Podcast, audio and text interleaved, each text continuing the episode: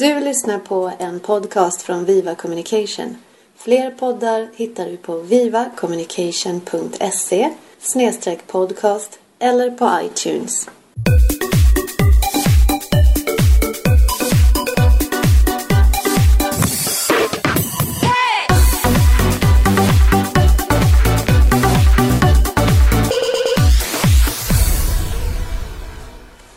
Hej allihopa!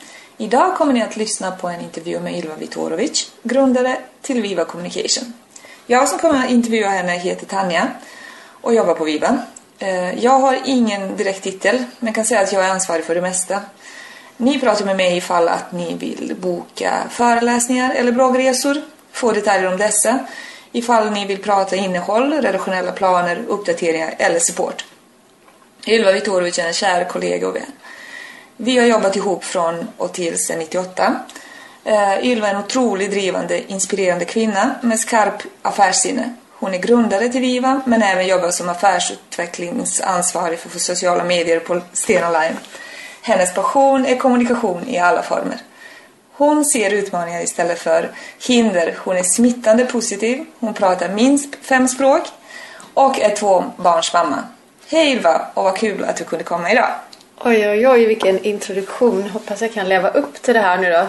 Tack så hemskt mycket Tanja. Kul att vara här. Vad kul. I år är vi med och driver Matprovspriset tillsammans med Kristoffer Anderton och Kina Jonsson. Du är med i juryn som förra året och fick en del intressanta frågor att svara på angående dina e egna erfarenheter av bloggande. Så ska vi sätta igång? Ja, det tycker jag. Mm. Eh, när började du blogga och varför? Ja, jag, när jag fick den här frågan så var jag tvungen att scrolla tillbaka i arkivet för att se när jag faktiskt hade börjat blogga. Och det visade sig att det var på hösten 2008. Då jobbade jag på en reklambyrå och var helt nyförälskad i de sociala kanalerna och kände att wow, det här är ju så himla bra. Och då tänkte jag att jag måste ju jag måste göra det själv helt enkelt. Och eh, ja, jag är ju småbarnsmamma, eller jag var småbarnsmamma då. Nu har de blivit ganska stora barnen. Men det var svårt att hitta tid. Eh, tid för karriär, träna, ta hand om barn och så vidare. Och det var ganska frustrerande. Och då tänkte jag att jag försöker skriva om det. Se om man kan dela de här erfarenheterna med andra, få kommentarer, tips. Så då startade jag bloggen som heter Tidsvrängerskan. Ja. För det kändes som man behövde vränga tid för att hinna med allting. Sen har jag också bloggat lite för de olika företagen som jag har jobbat för eller jobbar för nu. Så just nu skriver jag också på Viva El blogg som är Vivas blogg eh, och även resebloggen som Stena Line har. Mm. Det är ju mycket. Eh, vad, vad får du av allt det här bloggande? Det är lite olika om jag skriver för mig själv, alltså privat, eller om jag skriver för jobbet. Men privat så är det mycket det här som, som jag började med. Liksom, lite som terapi. Det blir det man sätter sig när man måste reflektera över saker som är jobbiga i livet. Varför är det? Vad, vad är det som jag gör fel? Och så vidare. Så privat sett så är det mest eh, ja, tid till reflektion och också bygga relationer med kompisar och följa upp. Och, ja, det blir ofta, man får ofta bra respons på det. Mm. När det gäller jobbet så har jag ju möjlighet att, att lära känna nya platser, möta nya människor och företeelser. Så det är ju mer, eh, vad ska man säga, ja, det är riktigt kul faktiskt. Eh, genom när vi har jobbat för Västsvenska turistrådet och andra företag i Västsverige så har man ju lärt känna regionen på ett helt annat sätt. Eh, och massa driftiga, häftiga människor som jobbar med olika saker. Mycket mat har det blivit under årets gång med alla bloggresor och så. Mm. Eh, men eh, så där är mer ja, få lära känna nya saker helt enkelt. Mm. Det låter ju jätteintressant och, och, det är ju därför vi är väldigt bra på att blogga om mat och göra bloggresor med tema, på tema mat. Men berätta lite mer. Vad, vem har betytt mest för din utveckling med bloggen? Har du några förebilder? Ja, inte någon sån här jättetydlig som man har att den där personen. Mm. Men eh, sen finns det ju massa olika som man hittar lite delar ifrån. Och eh, ja, jag har ju följt eh, Social Media Examiner ganska länge och Mashable och de, de har nog betytt en hel del.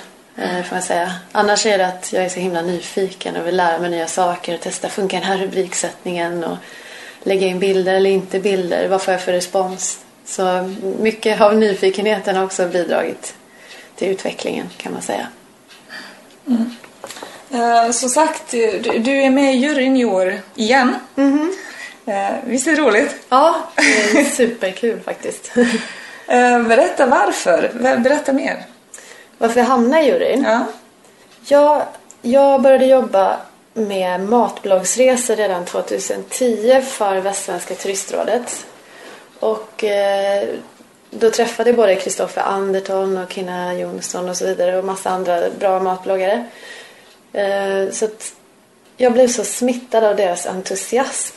Allt de kan om mat. För det är inte bara att man skriver. De flesta kan ju också laga och göra riktigt bra grejer. Um, och man ser hur de verkligen älskar råvaran och ja, kärleken till maten helt enkelt. Så då blev jag smittad av det kan man säga. Um, Så när de frågade, när Kristoffer och Kina frågade om jag hade lust att sitta med i Matbloggsprisets jury så var det ju bara ett stort ja, rakt upp och ner. Eh, Du har redan sagt att du läser lite bloggar själv, men inga speciella eh, Ut, utöver Examiner och Mashable, är det någon mer som, eh, som är intressant? Eh, Inom matgebitet tänker du eller? Ja, det finns ju massa jättebra. Jag tänker ju på till exempel Matgeek, jättebra blogg. Kina Jonssons Mormors mat gillar jag ju såklart. Eh, Ja, men det finns så många, det är så svårt att säga. Och, och det är lite olika. Man hittar ju dem ofta i sitt flöde och sådär. RSS-flöde eller Facebook-flöde eller så. Eh, Ja. Och får inspiration. Eh, I, I år är du ansvarig för kategorin Folkets val. Vad tror du gör att en blogg blir nominerad till Folkets val? Jag tror att eh, bloggar, matbloggar som når ut till stora massor har dels bra bilder. Det är ju det som, som gör att man blir inspirerad att laga. Ser det halvtaskigt och grått ut så blir man ju inte inspirerad. Nej. Så jag tror att bild är väldigt viktigt och det märkte vi också förra året eh, när vi jobbade i, med juryn och, och valde ut eh, bloggar. Så även från ett juryperspektiv. Men jag tror att gemene man också känner samma sak. Ehm, sen tror jag också att det är viktigt att man har ganska, att man är bra på att skriva recept helt enkelt. Det ska vara lätt att följa, lätt Enkla, att göra. ja. Mm. Ehm, ja, det är väl de två viktigaste sakerna tror jag. Och eh, det var ju lite kul för när jag skulle göra min första matbloggsresa då, då googlade jag faktiskt matbloggspris för jag tänkte det måste väl finnas något matbloggspris. och de som har blivit nominerade eller vunnit i kategorier här måste ju vara riktigt jäkla bra. Eh, så då satte vi ihop det första gänget och det var så jag faktiskt kom i kontakt med matbloggspriset kan man säga. Vad bra! Tack för en jättetrevlig intervju. Du kommer vara på plats i Stockholm som sagt eh, eh, under Matbloggspriset och för er alla som har flera frågor så det är bara att komma fram till Ylva och ställa alla de här intressanta frågorna. Vi ses i Stockholm. Det gör vi absolut. Ha det gott! Ha det gott! Hej, hej!